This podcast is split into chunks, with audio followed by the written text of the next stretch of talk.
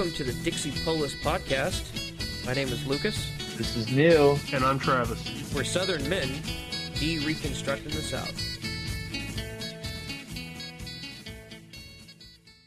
We will be continuing our positive eschatology. Uh, we've previously spoken on manhood and how that men taking up their rightful place and turning their hearts to their children and their wives will help the family grow and God will bless that success. And then we spoke on how uh, there are specific passages where God gives uh, specific blessings and curses to those who either, you know, do what He is expected of us to do, versus uh, those who decide that they are not going to do what God has expected us to do.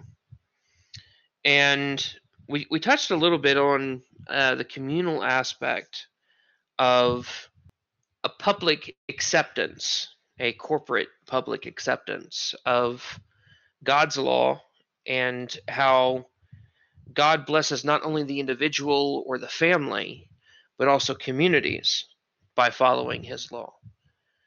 So this episode we're just kind of kind of expand on this a little bit. It'll be um, uh, free form format where we can just explore that a little bit. Right. So, uh, essentially, we're exploring where what happens after we establish um, a positive eschatology within the home. Um, where we're going from these blessings that God has given us. We we got our house in order. We've uh, like Jordan Peterson says, you know, once we at what do we do after we clean our room, right? Uh, we we've taken care of our stuff. Now we need to expand it out to community. How do we establish post millennial um, a post millennial way of thinking to something larger than just our wife, children, cousins, etc. Uh, and that's you know we, we need to build something. Let's go let's go fight and win, right? I'm admittedly ignorant on this because I haven't really been very uh, post millennial in my eschatology over the years. I, I I am optimistic. I will say that much, but I'm not uh, what you would probably define as a post mill. But I do believe that Christians should be the most influential force in society, especially especially especially politically. Like it makes no sense to me. Pluralism is probably the dumbest experiment ever conducted by a country that's used to be predominantly culturally Christian. It's probably the dumbest thing ever. And, and, we act like the American experiment is the greatest thing ever, which I guess to some extent, in some aspects, yeah. But I believe a Christian monarchy would be far more superior. Um, I'm probably going to get in trouble for saying that, but that's just me. Um, but look where pluralism has gotten us. You know, it backfed it backfed into our predecessors in in Great Britain. I mean, they're not doing any better now, right? Because their monarchy's titular. It's not even real. It's it's fake. It's a fake monarchy. Uh, they're just they're just off. They're, they're just as well off as we are in the worst ways. So, in terms of influence in the community, obviously we need to start local. So I'm such a huge fan of, of Michael Foster. Um, uh, what what does he call it, Lucas? County over country. Yeah, county over country. I think that that is a phenomenal message that needs to get out because what what do conservatives do? What do conservatives? They think that they're fighting the battle, the cultural battle, from their keyboards, griping on Facebook like a bunch of old curmudgeons, and that's all they do. They don't. They they couldn't tell you the the beliefs of their local politicians. They just know that they got an R beside their name and they vote for them. I'll go and tell you right now, my county, my county commissioners suck. All four of them. They all got an R beside their name and, they all get voted for. They all get elected because the county's predominantly uh, quote unquote conservative Republican.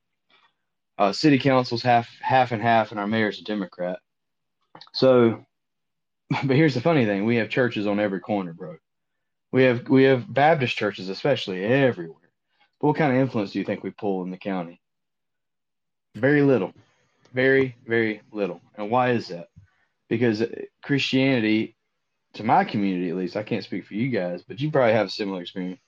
Christianity in my town means building your own little isolated kingdom in your little church and and uh, resigning yourself to uh, self-righteous pietism where like the holier i am that's all that matters. It doesn't even they don't even care about their kids around here man. They really don't they don't they don't care about their kids and the issue i've dealt with is um, you know, I, I, almost seem like a heretic to some people talking about it like this, but um, this overemphasis on soteriology, where the only thing that matters is if it's a gospel issue.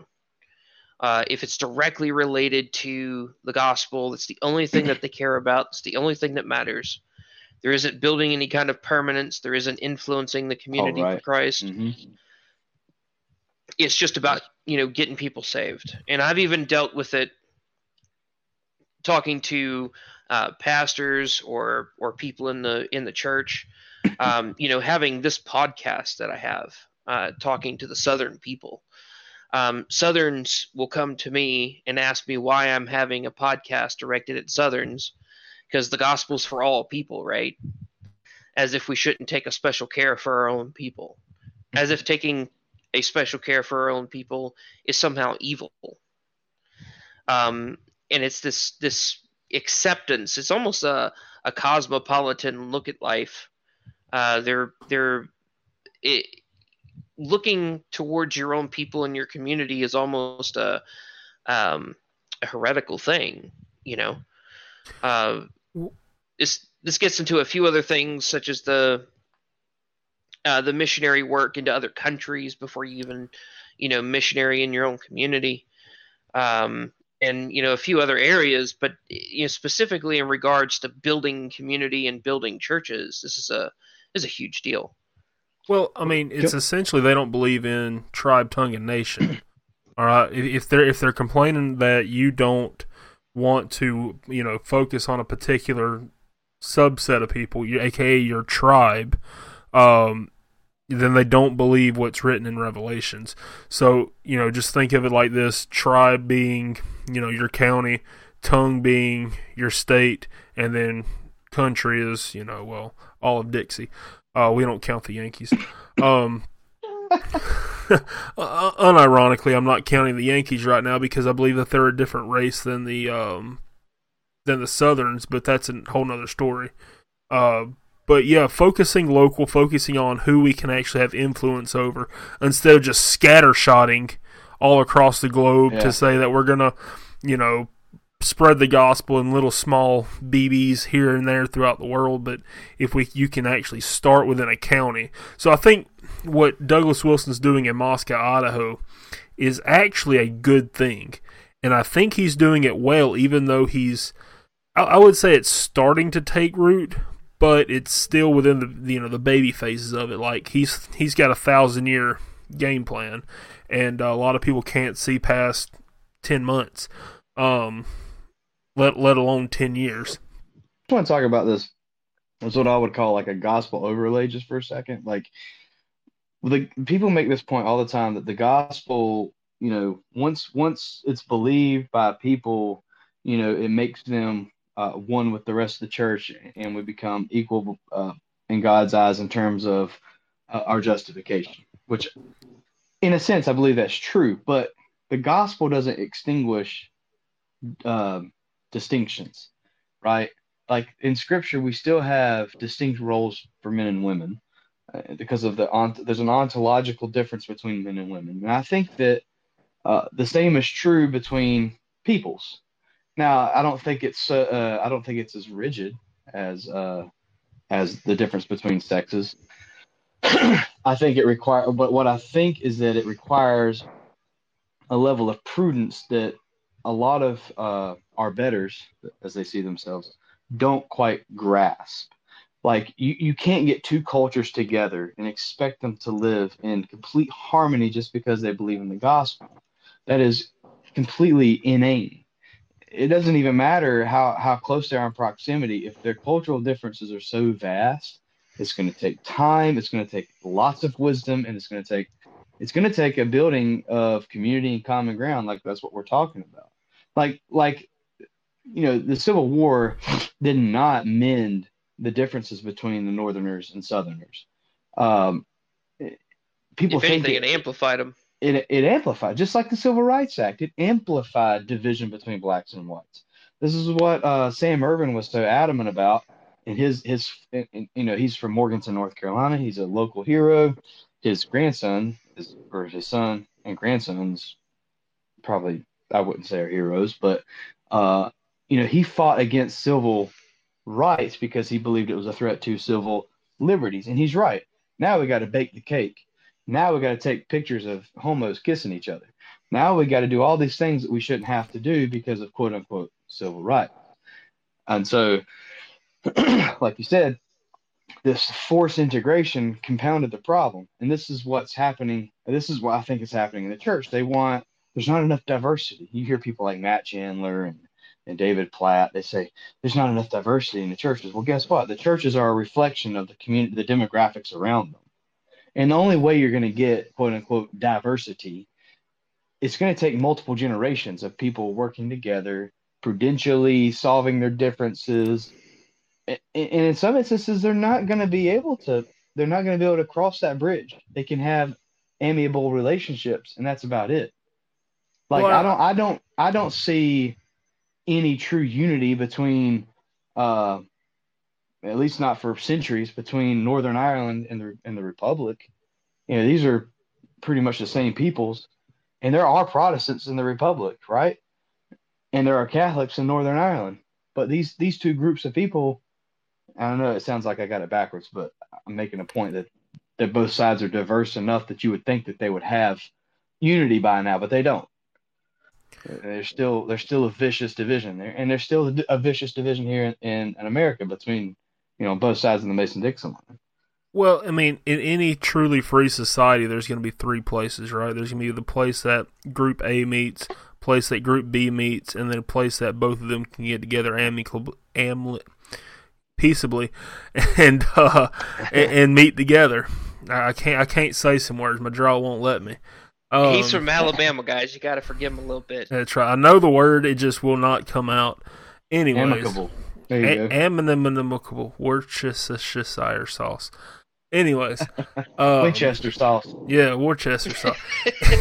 anyway, anyway, squirrel. Um, but but the the whole fact of like you know the heretic Martin Luther King Jr. was right about one thing: the most segregated time in America is at eleven or ten a.m. on a Sunday morning, and that's not a bad thing. Okay, just because you want to go to a church with people that look like you is okay because God defines nations, right? So so even if there's two different people groups within a same nation, there are still going to be distinct nations that he saves. He's going to save both of them. They can live peaceably with one another. That doesn't mean they have to intermingle and mix and and you know get in each other's wheelhouse for the sake of diversity. Like I, I I've never understood the um the whole diversity for diversity's sake. Mm-hmm. You know, my my church is you know probably about ninety percent white. That's okay because my area is about eighty percent white. Okay. And, and the ones that aren't white that go there, we love them all the same. I mean, it we we don't acknowledge that because you know they're brothers in Christ, right? But at the same time, we shouldn't force that diversity just because we want to be on the cutting edge of diversity for whatever woke reasons. Yeah. Well, and, and this this kind of goes into Paul's criticism of Peter was that Peter was acting aloof and acting as if the Greeks did not have Christ.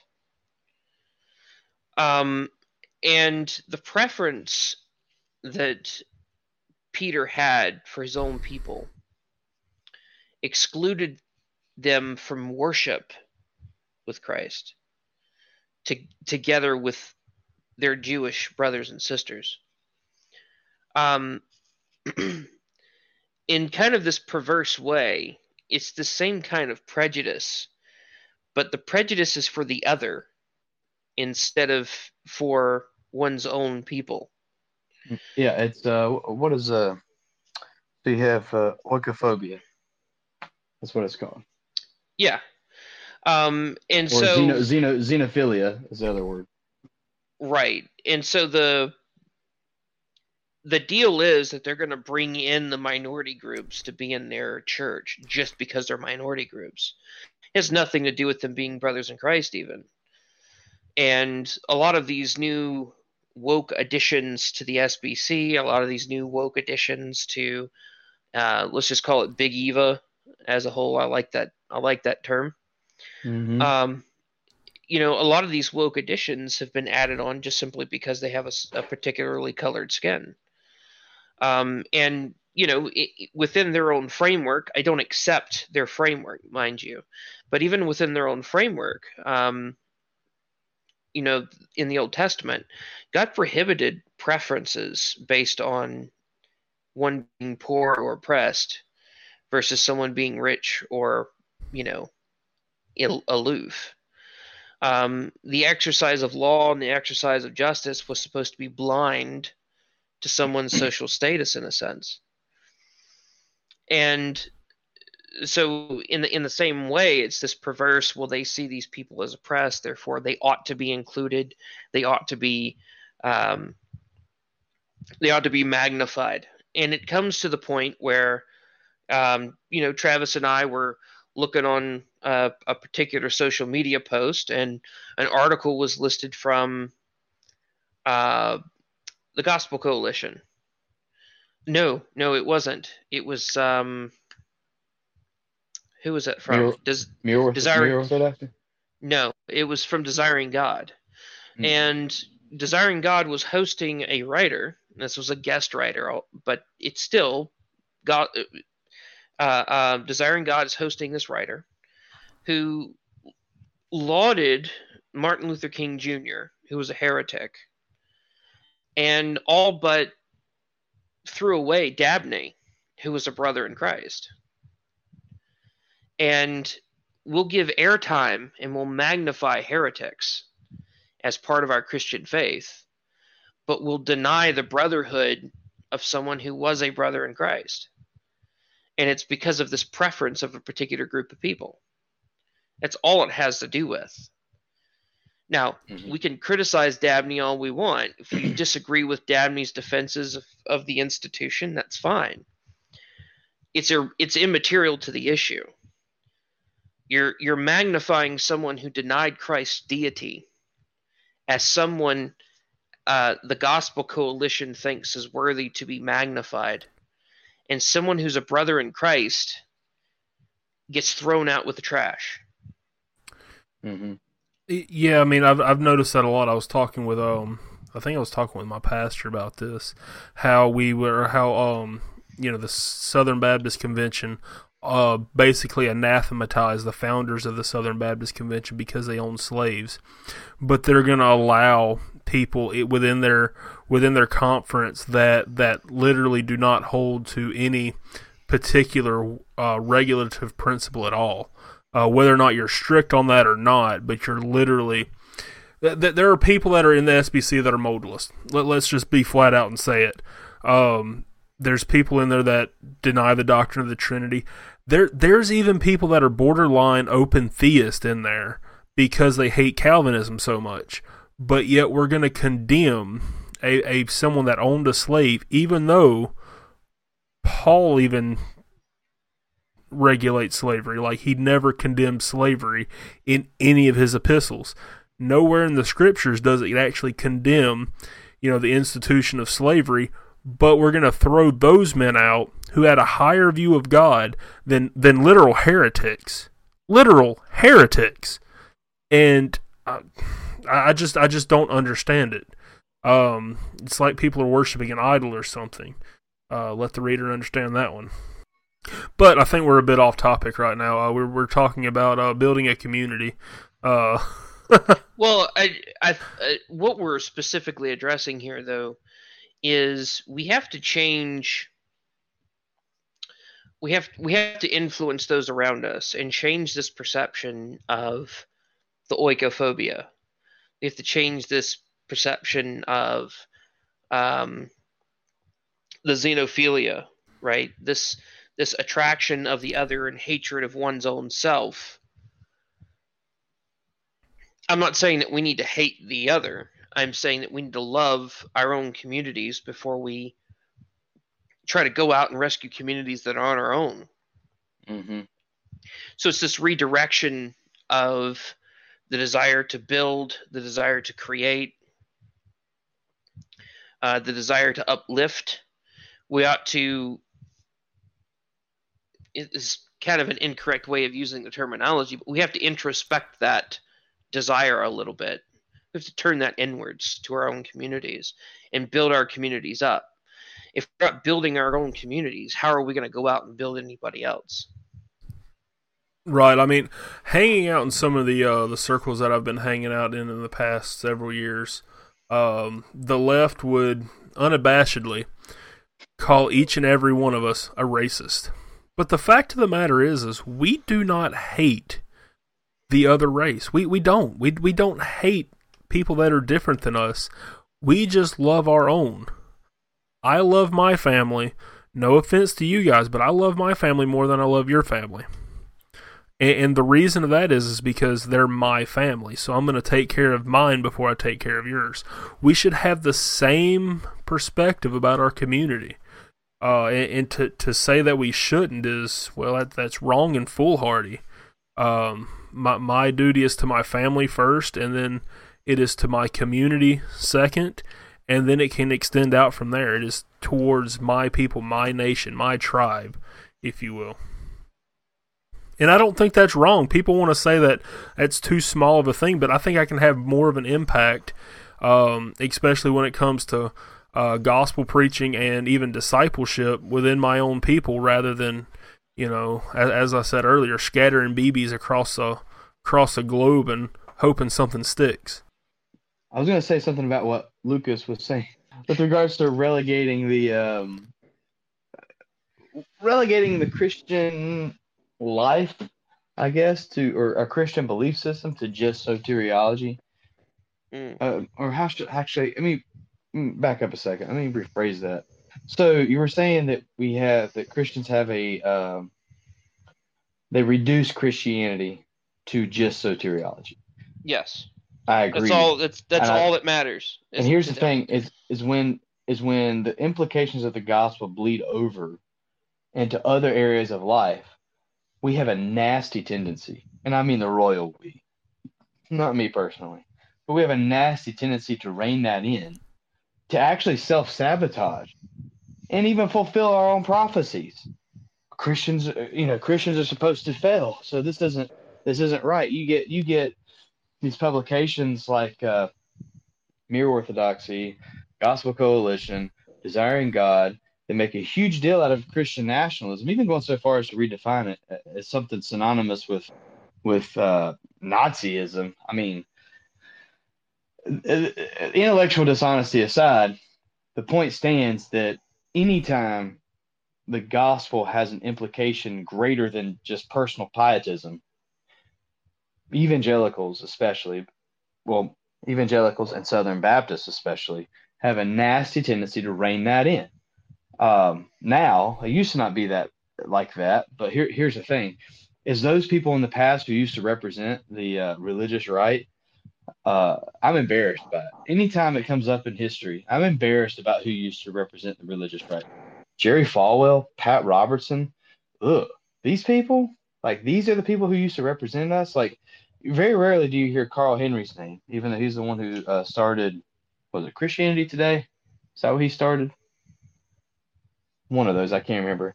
Like very rarely do you hear his name mentioned. All you hear about are these are these wingnuts that really had no business being in the public public square. Uh, they're not even close to being on the same level as our heroes of the past, like like Robert Louis Dabney, or uh, or uh, James Montgomery Boice, or or uh, C.H. Mill. Like these guys had no business being there. And what bothers me is is that uh, we had people uh, before them who should have been put in the spotlight, like uh, John Gresham Machen. Great, great hero. Um, but instead, we get these these embarrassments, these you know who I who I really like, who I've come to admire is Chuck Colson for his uh, his his I call it prudent ecumenicalism. Uh, obviously, he wasn't a Roman Catholic. Obviously, he believed that, that Roman Catholics were wildly at odds with Protestants, but he understood the, the, the necessity of co-belligerence with Roman Catholics. Uh, I used to admire Beeson Divinity School and uh, Timothy George, but even even they've gone woke, and it, it's truly annoying. And even aspects of the ACNA, the Anglican Church in North America, they've gone woke. PCA is fighting it off, and now here we are. The Southern Baptist Convention is round two of the conservative resurgent, and it's like it's it's neutered before it can even get started because they're we're running on momentum from the past. We're totally ignorant though. This, new conservative resurgent. Uh, I, I, it's it, to me, it's like they they still relegate the gospel to this narrow pietism, and that if you start if you start talking bad about pluralism and the fact that Christianity should be at the forefront of all belief systems, especially in government. You start talking like that, now they see Mussolini and Adolf Hitler, and they start they, they start you know the red flags go up, and all of a sudden you're a bad guy. Well, I mean, it, it's like they don't expect the gospel to actually work. J- just you know, looking back, because I you know I wasn't ever raised Southern Baptist, so I'm I'm looking at all this from an outsider's point of view, and I'm still not technically Southern Baptist. I'm you know we're not in the SBC, but um you know, look, looking at it from an outsider point of view, it's like they don't exactly they don't expect the gospel to actually change a person, and if it does actually change a person, they need to keep it within their the four walls of their house or or you know in their car, and then when they get into church, and that's the only places their Christianity should actually be affected is what radio stations you have on your preset, and what you actually do at your home and at church instead of actually bringing it outside the you know and i'm using a um, a new hip evangelical term bring it outside the four walls your christianity should affect everything you do. It should mm-hmm. affect the places you shop the people you associate with the type of policies that you're you know you're trying to uh, establish within your local community. It should affect it should affect literally the way you trim the hedges around your house everything should be affected by your Christianity. And the fact that these people just relegate it within inside of a building is just absolutely disgraceful. To to say that, you know, now I, I still get I still look at it kind of cringy whenever I, I see these political ads and they they just do this hokey like, oh yeah, this person's a Christian member of the First Baptist Church of Wetumpka, Alabama, so you should vote for him because they're a Christian in the South. That still gets kind of cringy, but at the same time, we need people that are actually solid in the faith to be influencing policies on a local level. We should be having Alabama should not have a problem having theologically sound members of the Alabama House of Representatives in, within the House Senate. There should not be a single problem with that, but the problem is is they they're not running because they're leaving their Christianity in the church and they're not bringing it into the Capitol building of Montgomery because oh separation of church and state, total hogwash. Total hogwash. You should bring your Christianity in there and be legislating Christianity from Montgomery, from um what uh was what's the capital of uh Mississippi. I can't remember Jackson. right now. Jack. That's what I. That's what I thought. But I, I anyways. Y'all have a capital? yeah. It's a double wide, but you know. Not, not anymore, really. Hinds County done took it over. I, I, well, I didn't figure it was one of the biggest cities in uh in Mississippi, you know. But anyways, that's neither here nor there. I was actually uh, wondering if this was a good time to bring up the dispensationalist. Well, Zionism is a cancer. Let's just let's just be blunt about it. Like this has nothing right. to do with being Jewish. I mean, the biggest anti-Zionists are the Jewish sect who reside in Iran, for goodness sake. What about the ultra Orthodox who live in New York? These are some of the biggest anti-Zionists in the world. But yet, you can't be you know anything other than Jewish and be anti-Zionist without being accused of being anti-Semitic or racist, which is absurd because guess what? The Semites aren't just Jewish. The, the, the Semitism encompasses Arabs as well, but that's neither here nor there. The point is, Zionism is a myth, right? It's a myth born out of dispensationalism, and I know this is gonna this is gonna rub a lot of people the wrong way, and I don't care honestly. But they treat Israel like a lucky rabbit's foot. Literally, they, they, they literally do this. Like whatever political uh, views dispensationalists have, they put foreign policy at the forefront with Israel at the top. That's a, that's what matters more. If we're not defending Israel, then we might as well kiss America goodbye. It's like, listen, the more we have supported Israel over the decades, look how much worse American society has gotten. Like that's got to show you. That's got to prove something to you. And yeah. if you're gonna if you're if you're gonna sit there and use that sort of evidence, then you you got to look at the evidence. Then, like obviously, rubbing the lucky rabbit's foot doesn't do anything. Yeah, I was gonna say that's better. a. Sh- I was gonna say that's a shitty rabbit's foot because uh, since 1948, uh, America has just went to pot. I mean, the 50s were okay, but they weren't all that you know all that great, and uh, we just started declining ever since then. I mean, it's kind of like going to a casino. The more money we send to Israel, the poorer we get. So. I got something I want to add in here. Just give me one second because I'm looking for. All right. so I remember growing up and uh, hearing one specific preacher speaking about these prophecies, these prophecies, how they're gonna, it's gonna, it's gonna bring in the end times, right? The final, you know, the whole Tim LaHaye deal where the final battle is gonna be in the Valley of Megiddo again. Was it John Hagee? Yeah, John Hagee and his Blood Moon prophecies. Now, you know, for John Hagee to have such a enormous voice to people, when the man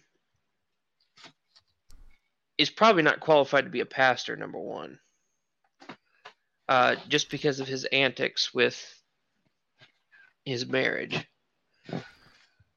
And all the but, false prophecies and, and, all well but that's it. Yeah i mean with with all of the false prophecies that he comes out with with um him directly saying in his sermons that there's two ways to get into heaven. One's to be saved by the blood of christ and the other's to be a jew. This is the kind of stuff that i'm more directed towards uh, because this is an internal issue. This doesn't even address, you know, any of the socio-political issues. This is strictly a theological issue within the camp of Christians that, you know, really, they worship the state of Israel.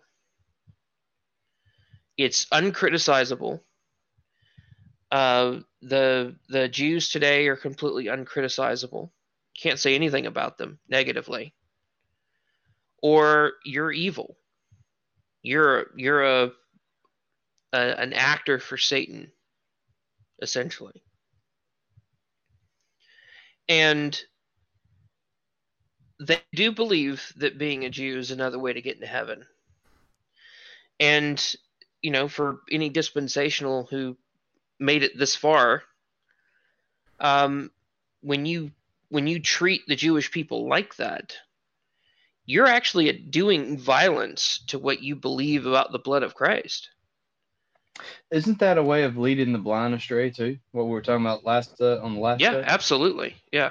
I mean, I mean, so the Jew first and then the Gentile, but they're not even going to the Jew first they're they're going to the, the, the Gentile first and then pretending the Jew is going to be okay.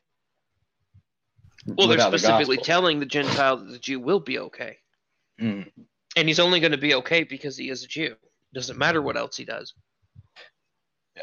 And I don't I don't want to misrepresent uh I don't want to broad brush, but I mean this this is the implication, right? I mean this is why uh, you, you don't see it's it's ironic. You see dispensationalist evangelicals complaining about uh, the freedom of Christians to evangelize in uh, in China, and you know they condemn the Chinese government, but why aren't they condemning the Israeli government? You can't evangelize openly in Israel. You, you there's proselytism laws. You will get arrested if you go to the Temple Mount and hand out a gospel tract. You will get arrested. You will get arrested if you try to engage a Hasidic Jew in Israel in any place in Israel. You will get arrested. I mean, they are. It's ironic. Christians in Palestine, in the West Bank, and uh, what's the other Gaza Strip, they are more free there than they are in Israel to evangelize. They can literally open air preach. They literally have they you know they you know how the uh, Orthodox uh, Arabs in in those areas they ha- they have uh, what are they called where they carry like a statue of Mary through the streets or whatever I forget what they call that but they're allowed to do that in in Palestine, West Bank, and Gaza, you you try that in Jerusalem when it's not on a designated holiday, because you know around the Coptic and and Orthodox churches they're allowed to do that. But you try to do that anywhere else in Israel, you're not going to get away with that. We need large banners with guys in full armor and swords to be carrying banners of the cross through Jerusalem again. We must retake Jerusalem for Christ and Constantinople. Well, it's funny. It's like Israel is the perfect shell game for the industrial uh, military industrial complex because all you had to do was turn Israel into this into this rabbit's foot. All you had to do is point to, to Israel and point Christians to Israel and say, look, if we bless them with protection, the, the Lord will bless us. Well, all it's done is fill the pockets of politicians who who have stocks in Lockheed Martin and Boeing and Hughes and, and Northrop Grumman and all these companies. Like that's all it's done is make them money. It hasn't made it hasn't made uh, Christianity thrive any better in America or anywhere else in the world. It hasn't done anything for the West but make things worse because now we have we have a target on our backs uh, from terrorist organizations who otherwise wouldn't even have any money, where the CIA not bleeding money all over the Middle East. Just a plug for Andrew Bacevich. Look him up and Scott Horton. Anyway, I digress. But yeah, it's it's kind of ironic that before we topple these regimes, that Christians can practice so much more freely. Under Saddam's regime in um, in Iraq, Christians could actually worship freely, and now now they have to now they're persecuted a lot more. I'll put it that way. Um, in Syria, same thing in Syria. Yeah, too. same thing in Syria. Uh, and you know, I mean, I, I'm not a I'm not a fan of any politician, but Assad seems like a pretty solid fella. And I think we, you yeah. know, I'll just leave it alone. Let him do what he's going to do because I think he he has the best for his nation in mind. Um, oh, now you're a Russian butt there. Oh yeah, yeah that's, that's, the, that's the next. Th- this podcast is already going to get taken down anyways. He he went over there and started mentioning Lockheed Martin. We've been talking about isn't isn't real and all that other good stuff. well, I think bringing this back in, um, you know, the, our, our focus should be on building our communities. So we have to turn our eyes inwards. And you know, the things we're talking about right now, you know, we're we're pointing at some larger issues that we're dealing with consistently. So, you know, number one, I think if we took a small summary, number one, you have to realize that not everything is soteriology. There is a whole realm of practice, understanding, and learning, and um, uh, building that's outside of the salva- outside of salvation itself. Um, and I think this gets into so you know in, in Hebrews six, um, the writer of Hebrews uh, says, Therefore, leaving the discussion of the elementary principles of Christ, let us go on to perfection, not laying again the foundation of repentance from dead works and of faith towards God, of the doctrine of baptisms, of laying on of hands, the resurrection of dead, and of eternal judgment. And this we will do if God permits. We have to get beyond the basic understanding of salvation. We have to get solid in that We have to understand it. It has to be our core. It has to be our foundation. But once we set that foundation, we're not going to keep steady setting other foundations. We're going to build on that foundation. We're going to build a house on top of that salvation, uh, uh on top of that foundation. And we're going to move forward, carrying that foundation as the basis on which we we act and we do everything else. Um, you know, Travis mentioned earlier, you know, you're going to do all of these things un- under the understanding that Christ is King, He has saved us from our sins, and now we act in a certain way. We act in a certain way because we're trying to honor Christ. And there's a way that we understand reality because of that. But moving forward, we have to learn how to act effectively within whatever realm we're getting into.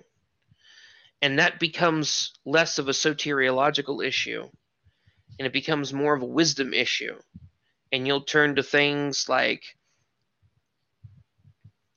you're going to turn to things like uh, uh, what's the most practical way of farming? How do you understand the land? How do you work with the land? How do you act in such a way as to make the land the most profitable that it can be? You're going to look at, uh, you know, your local social and political bodies. You're going to try to understand the people that are in there. You're going to try to uh, navigate the specific issues that you're dealing with in those local polities. Same thing to do with your church. You've got to you've got to be effective in convincing. You've got to learn how to interact with your local body and be effective at convincing other people and showing them from the word. And sometimes that means that you have to take a different approach than just slapping a Bible verse in their face. Sometimes you have to demonstrate some things. Sometimes you have to uh, talk you know over a period of years and get them to understand where you're coming from before they'll really get uh, to where they need to go and you know each realm is going to have a particular way of going about them. There's a wisdom that you have to use to get into those areas and to be effective in those areas. Um, and that's not a soteriological issue. That's a wisdom issue. And you're going to deal more with you know psalms and uh, proverbs and ecclesiastes when it comes to that. Your your farming uh, analogy kind of spurred a um a thought in my head. So I, I, I mentioned in a few podcasts ago that I'm uh, I'm trying to start a community garden and I'm trying to get more people on board because I thought a lot of people, especially renters, would be like, "Yeah, let's do this. You know, let's grow some fresh vegetables." But uh, that that's one small step that you can take. So my church has a little bit of extra land that we're not using. So I asked the elders if I could, you know, have, you know, a few hundred feet to plant some plots. So that's what I'm going to do to try to foster a better sense of community within my own my own sphere of influence, if you will. And um, and then that's a great way because right now, I would say my church has a fairly you know fairly good community with it, especially within the the little you know clique that I have. But we're getting more and more people moving into my area. Uh, you know, we're one of the hubs of the Great Migration right now, if if you want to call it that. And um, I don't know these people from Adam, but we have to somehow, if they're going to be members of the church, be plugged into the community at large in order to actually fit in down here. Um, I call it the uh, the southernization of the Northerners. Um, it's not going to happen overnight, and they are most likely never going to be Southern, but maybe their grandkids will be.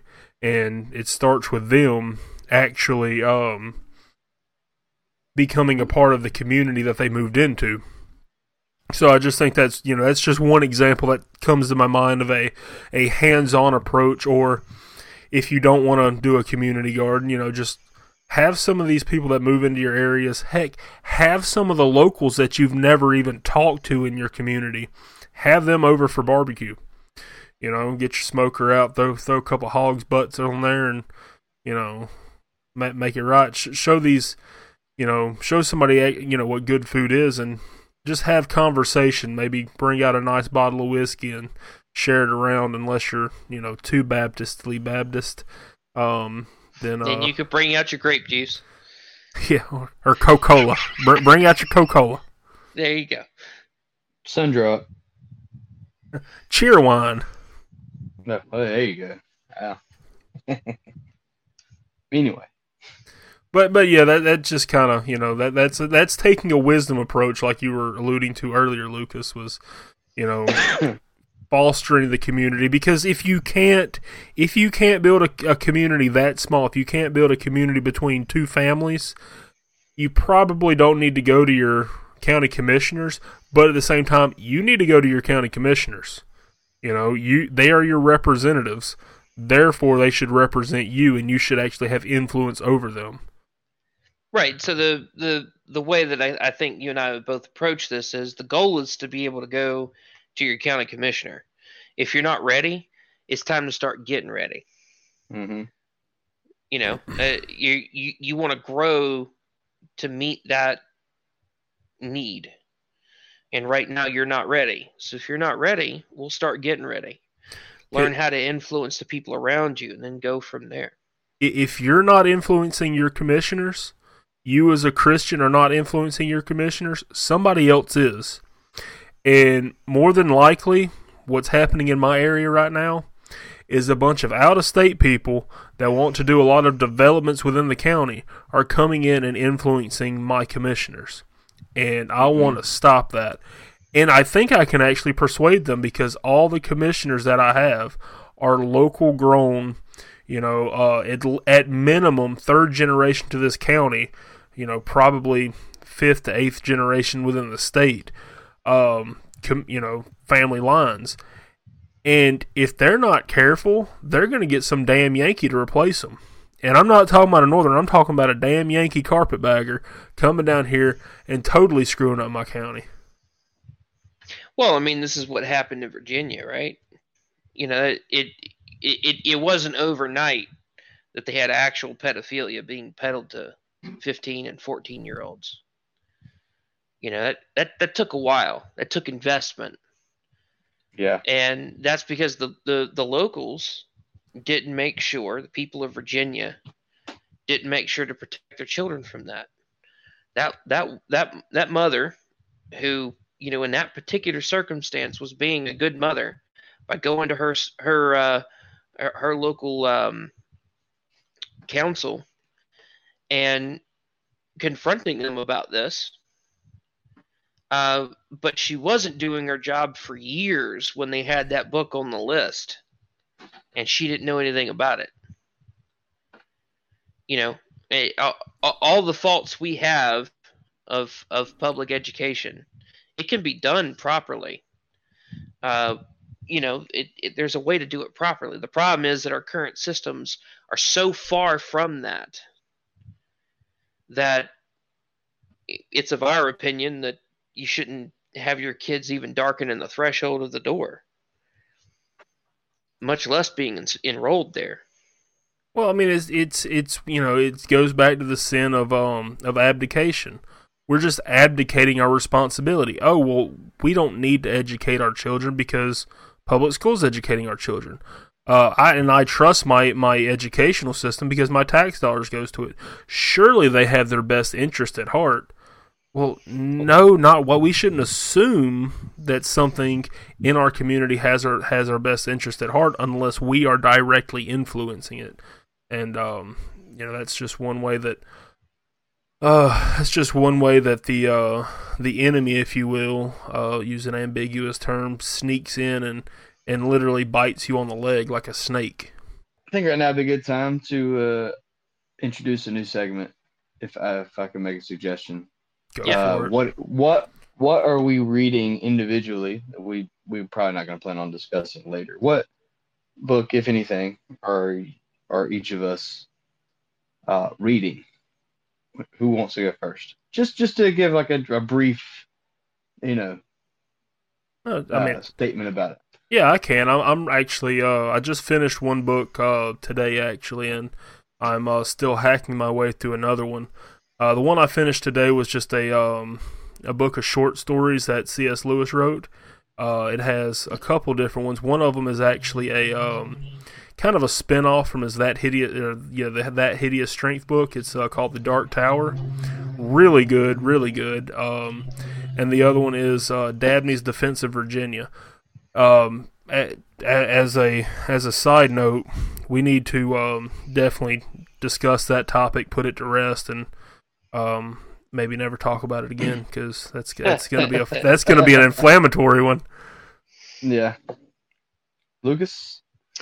Um, so I've got one that uh, I'm currently reading right now. Um, I've already read it, but I'm going back through it. Uh, it's The Unseen World by Michael Heiser. Mm. Um, and it gets into the divine council. Um, it's a lot of passages in the Bible that don't uh, they don't make sense on the surface of them.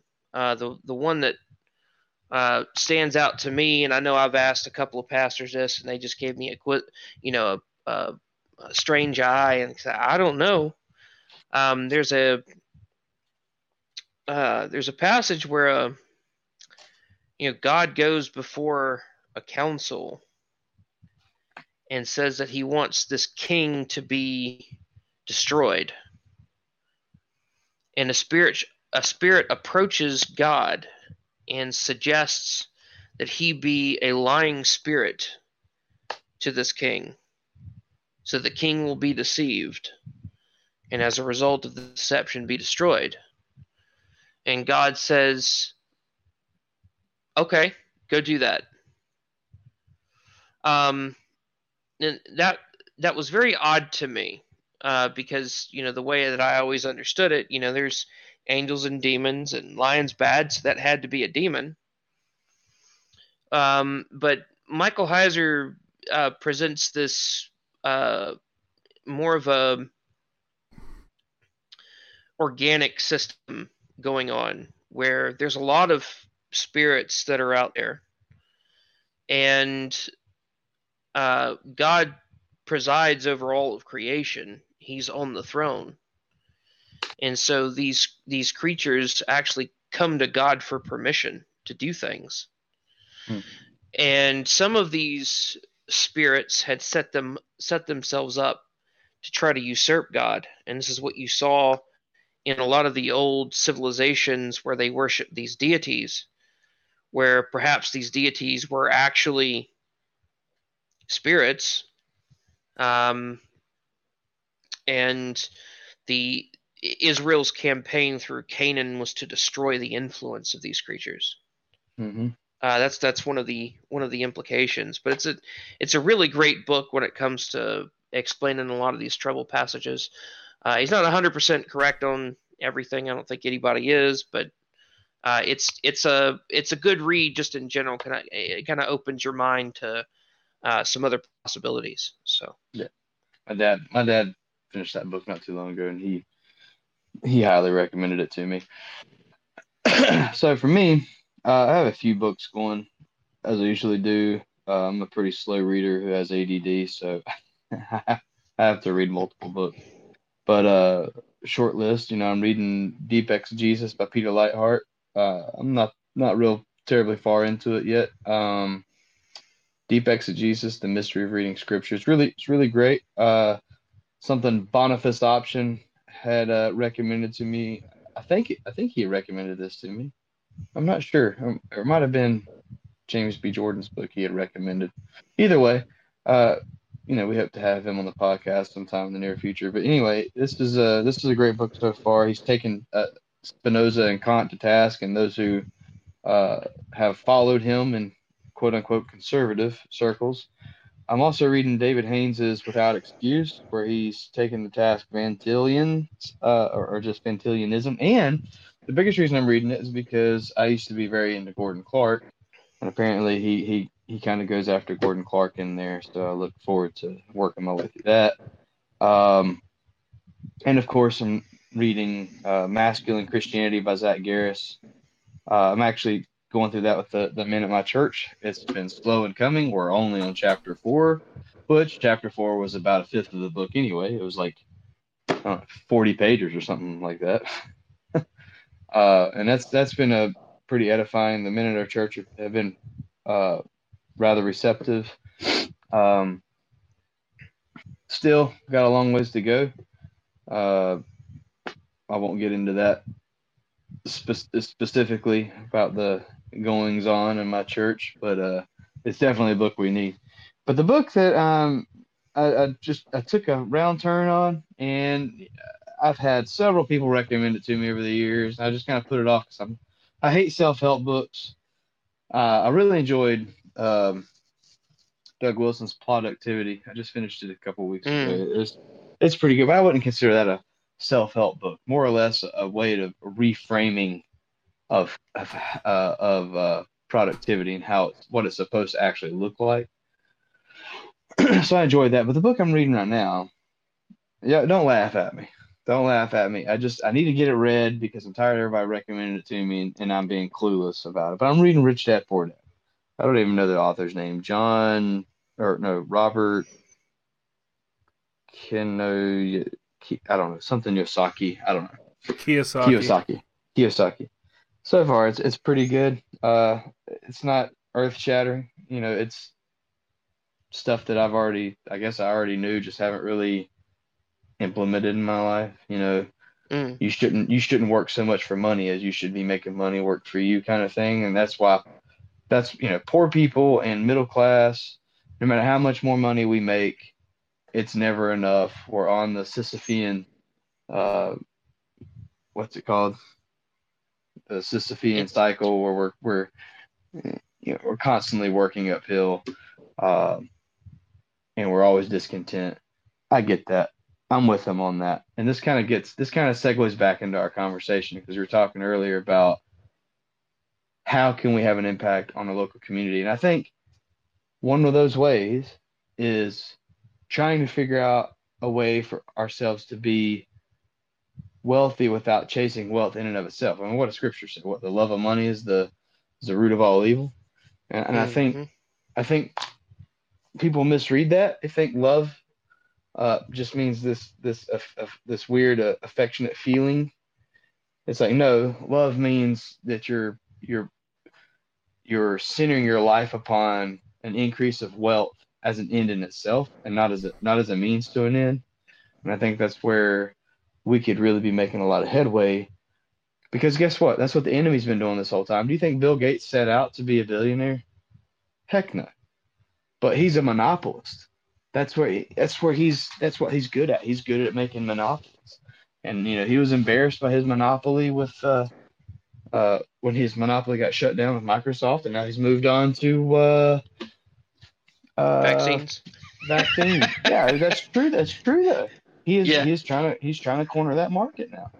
Um, but he didn't set out to become a billionaire. He just made a good product and monopolized it. Uh, and you can say the same about all these guys. I mean, Zuckerberg and uh, what's the ball-headed tool? Uh, Bezos. Bezos. Bezos. I mean, Jinx.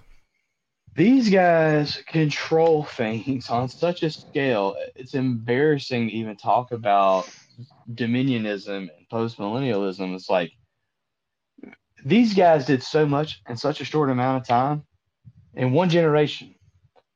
And what do we talk about? The long game. We're talking about taking hundreds of years. I'm gonna go ahead and tell you, Gramsci wasn't talking about 100s of years. The slow walk through the institutions, yeah, it was slow relative to my lifetime. But that was what two generations, if that. Saul Alinsky, and now you got these you, you, Bezos, Zuckerberg, and Bill Gates. I, I guarantee you these guys didn't read Gramsci or Saul Alinsky, but they have their worldview, and they've implemented it in such a way, and they've they've taken over in such a way that it's hard for us to catch up. So now we have to play this long game of defense because we and we're so exhausted from playing defense, we don't know how to go on the offense, and so we're in this this never-ending this self-feeding cycle of um, misery. we can't we can't break free from it and become independently wealthy and, and create our own parallel economy. Isn't that what they call it? Parallel economy. Yeah. Mhm. I, I do find it odd though that um men men like Bezos and Gates and those kind of fellas they all have their eschatology, and but their their eschatology is literally founded upon shifting sand. But yet Oh, they're yeah. doing so much more than us that are founded upon the rock. Uh, and, and I say us because I'm including myself in this. I mean, I'm not a I'm not a multi billionaire, so uh, if so, I wouldn't be doing this. Po- well, I'd probably still be doing this podcast. It would just the production quality would be a lot better. Um, You'd fly me out there on your private jet. that's right. We, we we would have like Joe Rogan specials type things on private jets while eating caviar and, and drink, we'd have an drinking forty year old editor. Scott. Yeah. Hey y'all, thanks for listening in on our podcast. If you like what you hear, please share and comment wherever you're listening to it. And check out our Gab page at Dixie Polis Podcast. If you want to contact us, please send an email to dixiepolis at protonmail.com or send us a message on Gab. If you like the music we're playing, hang out a little while and let the song finish. It's Wayfaring Stranger by Southern Raised, and you can listen to them on YouTube or go to their website at southernraisedbluegrass.com. God bless y'all.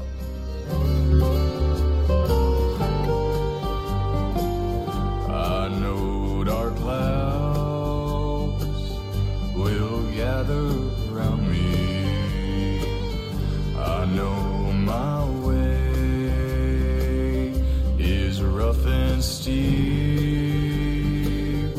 but beauteous fields